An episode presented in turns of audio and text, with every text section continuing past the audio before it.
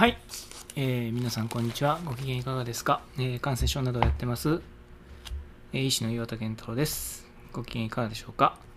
えっ、と、懲りずに飽きずに医師国家試験の問題を解いてますが、えー、今日もやっていこうと思います。えー、皮膚感染症が全部終わりましたね。コンプリートしました。それから、筋肩骨関節もやりました。輸入感染症も全部終わりました。で、えー、今日はいい感染症状態の人からやっていこうと思います。110の B の56から58、臨床ですね。32歳の男性、発熱と外装主訴に来院したと。えー、原病歴、2日前から38度台の発熱と外装が出現した。市販の解熱鎮痛薬を服用したが37度以下に解熱せず、今朝から呼吸困難も感じるようになったため受診した。腹痛と下痢はない。えー、清暦27歳時に右胸部の帯状疱疹、えー、29歳時に、えー、右側肺炎、30歳時に左側肺炎。これ、あの、30代の男性で比較的若くて、大人になってから帯状疱疹、肺炎、肺炎と来ていると、これは後天性の免疫不全、すなわち HIV 感染を疑うんですね。鉄則です。で生活歴、食品加工の工場で働いている妻と4歳の子供がいる、喫煙は20本で10年間、飲酒は機械飲酒ですね。まあ、妻と4歳の子供がいて、で日本では、えっと、HIV 感染の人は、えー、大多数は MSM、えー、男性とセックスする男性ですので、ここで疫学的にあれと思うんですけど、もちろん、あの、えー、ヘトロセクシャルな HIV 感染者もいますので、えっと、ここで、え、可能性を上げたり下げたりという微調整をします。減少、意識生命、身長165、体重58、体温38.3、脈拍88、性、血圧86の42、低いですね。えー、呼吸数28、あ、これ早いですね。この辺は要注意です。SPO295 ルームエア、眼球結膜ッと眼球結膜に異常を認めない、心を異常認めない、右の胸部でコースクラックルを徴収する、腹部平坦で超前動を異常を認めず、えー、肝脾を触知しない。えー、赤血球398万、ヘモグロビン11.3、ヘマトクリット37、白血球3400、えー、と、感情核抗中球22、分葉核抗中球58、抗酸球3、抗塩気球2、単球8、リンパ球7、まあ、この辺はすっ飛ばして、血小板15万、えー、総タンパク7.5、アルブミン3.8、尿素窒素18、クレアチニン0.8、尿酸5.8、ナトリウム137、カリウム3.9、クロール100、CRP8.8、まあ、この辺はあんまり関係ない。胸部レントゲン写真を次に示す、示しました。えっ、ー、と、クラックルのある右の下肺野に、えー、新順栄が認められますね。えー、ちょっとヘイジーなレントゲンなので、えー、それ以上の情報があるかっていうと、ちょっとこれだけではっきりしないですね。で、えー、っと、まあ、下肺炎に心筋炎があるのは間違いないと。で、えー、2日前からの発熱外装で、えー、呼吸困難があって、バイタルも狂ってるんで、まあ、まずは重症の肺炎を考えますと。で、えー、その後の経過、胸部レントゲン写真と核炭のグラム染色標本の研究結果から肺炎球菌による細菌性肺炎と診断し入院となった。入院初日からセフトリアクソンの投与を行ったところ、3日目までに外装減少し、食欲も出てきた。3日目の体温は36.8、脈拍80、血圧116の58、良くなってますね。呼吸数16、良くなってますね。サチュレーション96、これはまあまあですね。で、白血球6300、えー、分割は特に問題なしですね。血小板22万、あ、これも上がってきてますね。CRP4.4、レントゲン写真で所見の改善を認めた。うん。初診時に、まあ、こういう時レントゲンフォローしない方がいいんですけどね。初診時に 採取した核炭及び血液の培養から肺炎球菌が検出された。その後も症状は改善傾向が続き、入院4日目に採取した核炭の細菌培養検査では、もうこれ、これもやらない方がいいですね。良くなってる患者さんの核炭培養はやらない方がいいです。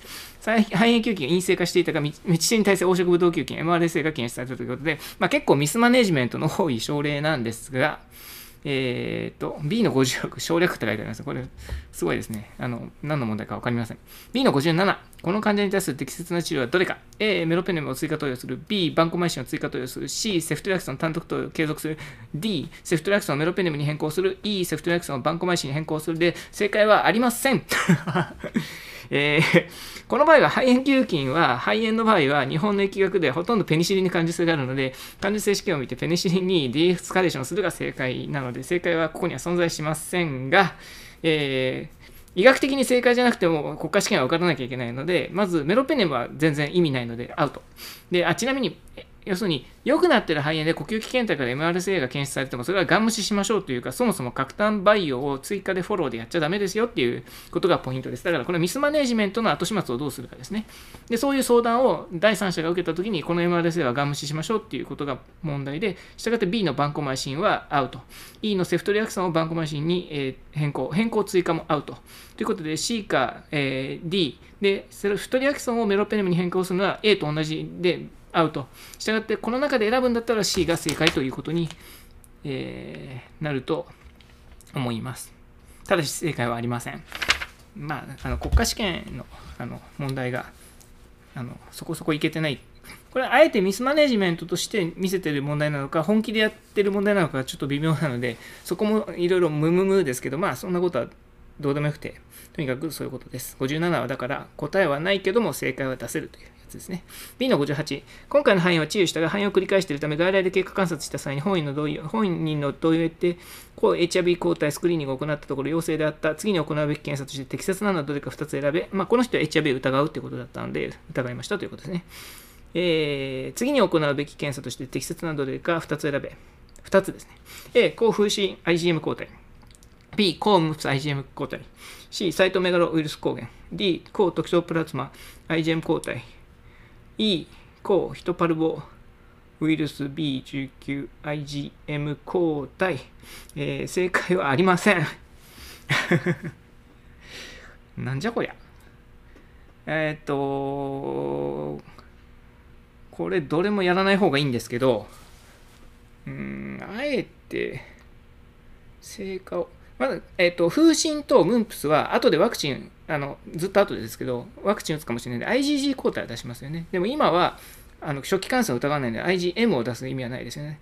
同じ理由で、あのパルボウイルスを今調べる意味はないので、A、B、E はアウトなんで、まあ、あえて言うならば C と D が正解かな。でも、コープトキソプラズマの IgG を探して、えー、抗体があるかどうか見るっていうのは時々やりますけど、ルーチンではやらないし、IgM に至ってはちょっと必須度は思えないので、でサイトメガロウイルス抗原もあの無症状の時にルーチンでやることではないので、でも選ぶとしたら C と D なのかな？どうなんですかね ?C と D が正解ですね。えー、これ変な問題ですね。でもまあ答えは出せるということです。えっ、ー、と、IgM 抗体は初期感染を疑わないときはやらない。だから A、B、E はアウトと考えれば残りは2つしかないので正解するしかないってことです。で、えっ、ー、と、えっと、HIV 感染症を診断してもサイトメガロディジーズを疑わなければ抗原は調べません。えっと、それからトキソプラズマはあの普通はあの IgG を調べるので、えっと、アクティブなトキソプラズマ感染を疑ってないときはやらないし、そもそもこの人 HIV 感染は疑ってるんだけど、エイズかどうかまだ分かってないので、あのちょっとやりすぎというか、あのあの勇み足という感じがします。というわけで、あのえー、この問題は変な問題でしたが、えー、が答えは出せます。ということですね。まあ、それが大事です。あの要は、国家試験を受かればいいんです。本当に。ただし、あの国家試験を受かればいいって言いましたけど、あのさっきの核炭のフォローの場合を出しちゃダメよとか、そういうあの実演証でやっちゃいけないことみたいなのは、やっぱり学習しておくべきですよね。研修になった時のために。と思いますね。はい、次いきます。あ、115の F の12、えー、感染症総合問題。115の F の12、医療者が身につけるものを示す個人防護具パーソナルプロテクティブエクイプメント PPE でないものはどれかということで、これはカラー写真があるんですけど、あの要はこれは D が正解ってことなのかな？そういうことですね。えっ、ー、と、A がゴーグル、B がサージカルマスク、C が手袋、えっ、ー、と、E がガウン、で、D は、これなんかよだれかけみたいなやつだけど、これはなんだ放射線防護用カラー。あ、そうなんですか。マンモグラフィーやパノラマ撮影、当該計測などの時に首の前面を保護する目的で着用するそうです。僕はちょっとあんまり実はその知識がないのでよく知りませんが、これでは読んではないということだけは分かりました。まあ、PP 着てみれば分かるっていう、そういう、あの、要は、あの、臨床実施を真面目にやってれば解ける問題系の問題だと思います。えっ、ー、と、ただですね、この臨床実習真面目にやったら解ける問題系の問題が本当に適切かどうかは最近疑問に思ってて、というのは、あの、この間ちょっと、あの、うーん、学生にある問題を出したときに、全然答えが出なくて、でそれを多分よくよく推測すると、多分臨床現場で、ま、まあ、抗菌薬の適切な使用のことを聞いたんですけど、どうも臨床現場で不適切にやってることが多くて、マジョリティは不適切にやってたためにみんな間違えちゃったっていう、そういうことがありました。わけで、結構感染症診療だと、あの現場で間違ってる、しかも間違ってる方が大多数みたいなのが多いわけですよ。は割とあるわけです。なので、あの学生さんが真面目に実習受けてると間違っちゃうってことも結構あるかもしれないので、ここはあの要注意だなと、ちょっとだけ思いました。深刻な問題ですね。はい。では、肺炎に戻ります。107i の73臨床。問題を改変だそうです。5歳の男児、発熱と外装主訴に来院した。3日前から39度の発熱と強い感性外装とが出現した。診察中に刺激性の外装が著名であった。肺の聴診で明らかな複雑な聴取されなかった。あ、ここ重要ですね。で、えー、赤血球436万、ヘモグロビン13.8、ヘマトクリット410、白血球9000、えー、分核は省略して、血小板26万、CRP3.5。あ、これやったっけ？これやりましたよね。マイコプラズマの話ですね。ごめんなさい。前回やったので、えー、失敗。だその、えー、109の I の30、一般問題ですね。そのマイコプラズマ肺炎で正しいのはどれかの一般問題です。A、重症肺炎が多い。B、50代に最も多い。C、比較的除脈を呈することが多い。D、グラム染色で陰性換気が観察される。E、マクロライド系抗菌薬耐性株が5年前と比較して増加している。えこれ正解は E です。これ端的にファクトなんです。そうです。で、えー、ただし、ただしですね、これ、これもちょっと変な問題で、あの、まず、マイコプラズマも比較的除脈を呈することはあります。多いかどうか知りません。僕ちょっと頻度はないです。で、ちょっと C はトリッキーですね。ただ E が明らかに正解なので、えー、まあ、E を正解にするしかないなって感じです。で、グラム染色では見えません。で、あの学童に多いので、50代に多いってことはないです。それから、えー、重症範囲は比較的少数派ということで、えー、正解は出せます。E が正解にしかしようがありません。比較的除脈をマイコプラズマを起こすことはあるので、ちょっと C はどうかなっていう感じです。まあでも、繰り返しますが正解は出せます。はい、次。えー、抗酸菌感染症。えー、っと、そうですね。えー、114の N の53臨床。60歳の女性。えー、外装主訴に来院した5年前から関節リウマチに対し、副腎皮質ステロイドとメトトレキセートの内服処方を受け、症状は安定している。1ヶ月前から外装が続いている。胸部レントゲン写真及び胸部 CT を次に示す。気管支鏡検査を行い、気管支洗浄液の抗酸菌検査で、えー、トマツ陽性で非結核系抗酸菌が培養されたで血液検査で抗マック抗体、まあ、これはあんまり使わないですけど、抗マック抗体が陽性でした。まあ、まあ、マックの感染だったことですね、60歳の女性。えー、基礎疾患のない女性、もしくはまあ基礎疾患が若干 RA とかあるのかもしれないけど、えーと、あとはあの呼吸器疾患な高齢男性が、まあ、マックの感染のハイリスクと、まあ、特に肺のマックの感染のハイリスクとよく言われますよね。全身のマックとかだとまたあの HIV とか入ってくるんで、あれなんですけど、一応そういうことです。呼吸器のマックはそういうことですね。で、対応で適切なのはどれかということで、A、肺生検が必要である。B、接触者健康診断を行う。C、個室確認のため入院させる。D、保健所への届け出は不要である。E、クラリスマシン。単剤療法を行うということで、これは答えは D です。でと届け出しかではないので、えーと、保健所への届け出は不要だ。まあ、これファクトなんで、まあ、臨床というか一般問題みたいなもんですね、これは。まあ、正直、これ、症例自体はほとんど聞かなくてもええって感じなんで、そういうことですね。で、肺生検は一般的に必要なくて、え核炭と画像と症状で、え診断します、肺膜症は。で B はあの結核と違って土壌にある常在菌で特に人々感染も問題にしませんので、えーと、接触者検視は行いません。同様の理由で個室隔離も必要ありません。で、クラリスロマイシンは最近はあのえっと、サンフォードとか見るとアジスロマイシンが first choice の薬になってて、クラリスロマイシンは first line じゃなくなってるんですけど、まあでも日本ではまだクラリスロマイシン使うことは多いと思うんです。ただ、単剤治療だと薬剤耐性化してしまうので、普通は複数の併用療法、まあ、エタンブトールとかリファンピシンとか、そういうのと一緒に治療しますので、単独療法はしませんということで、E は結構重要な臨床的な知識ですので、知っといてください。で、あとは D は、も知っといてください。であとはあの Mac と結核は隔離が必要かどうかで全然違うので、それも知っておけば答えは出せるということです。はい。えー、まあ Mac についてはそんな感じですね。はい。じゃあ次いきますよ。もう1問ぐらいかな。戻ってきて、えー、いい感染性状態、臨床109の B の50から52、次の文を読み、50から52の答えに、問いに答えを43歳の男性、発熱を主訴に来院した。えー、半年前から全身倦怠感を自覚していた。長いですね。1ヶ月前から37度前半の微熱と感性外装等が出現した。2ヶ月、2週間前から自宅近くの診療を受診し、総合漢方薬を処方されたが改善しなかった。えー、1ヶ月前からの微熱と感性外装に総合漢方薬を出さないでくださいね。その頃から体温は38度を超えるようになり、1週間前から階段症候時に呼吸困難を自覚するようになった。これがポイントですね。労作時の呼吸困難を伴う熱が出る咳が出る病気っていうとあれですね。PCP をまず疑います。で、精査のため診療所から受診したと。で、起用歴。22歳児に急性 B 型肝炎。これは大人になってからの急性 B 型肝炎ほとんどセクシャリートランスミティってなので、日本では少なくとも。なので、もうここで STD を考えるっていうのが鉄則です。35歳児に帯状疱疹。だから、もう35歳児に HIV 検査を受けるべきなんですね。この、この、だってか、B 型急、急性 B 型肝炎になった時に実は HIV 調べるべきなんですね。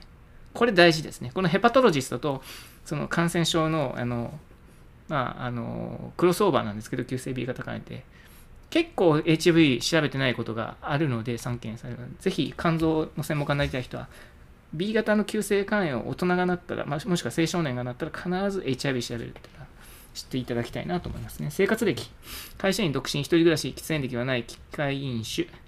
家族歴、父親がうつ病で通院治療中。まあ、この辺はどうでもいいですね。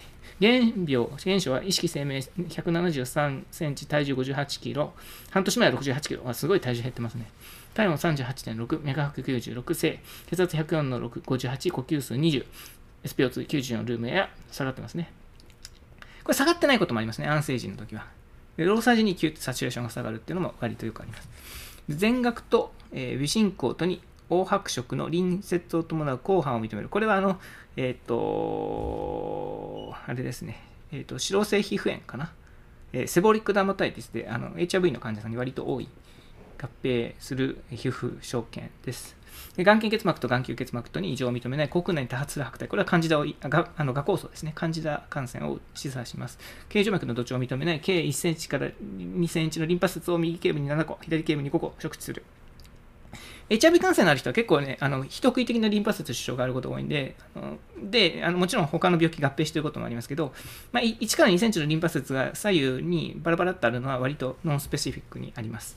心雑音認めない両側クラ fine crackle を聴取する。これ比較的珍しいですね。PCP では fine crackle ってあまり聞こえない聞こえないことが多いので、あの、比較的 unusual な finding だと思います。腹部平坦軟肝脾を触知しない、腸雑音正常、下腿に浮腫を認めない、えー、赤血球454万、ヘモグロビン15.1、ヘマトクリット42、白血球3100、血小板12万、血小板ちょっと下がってますね。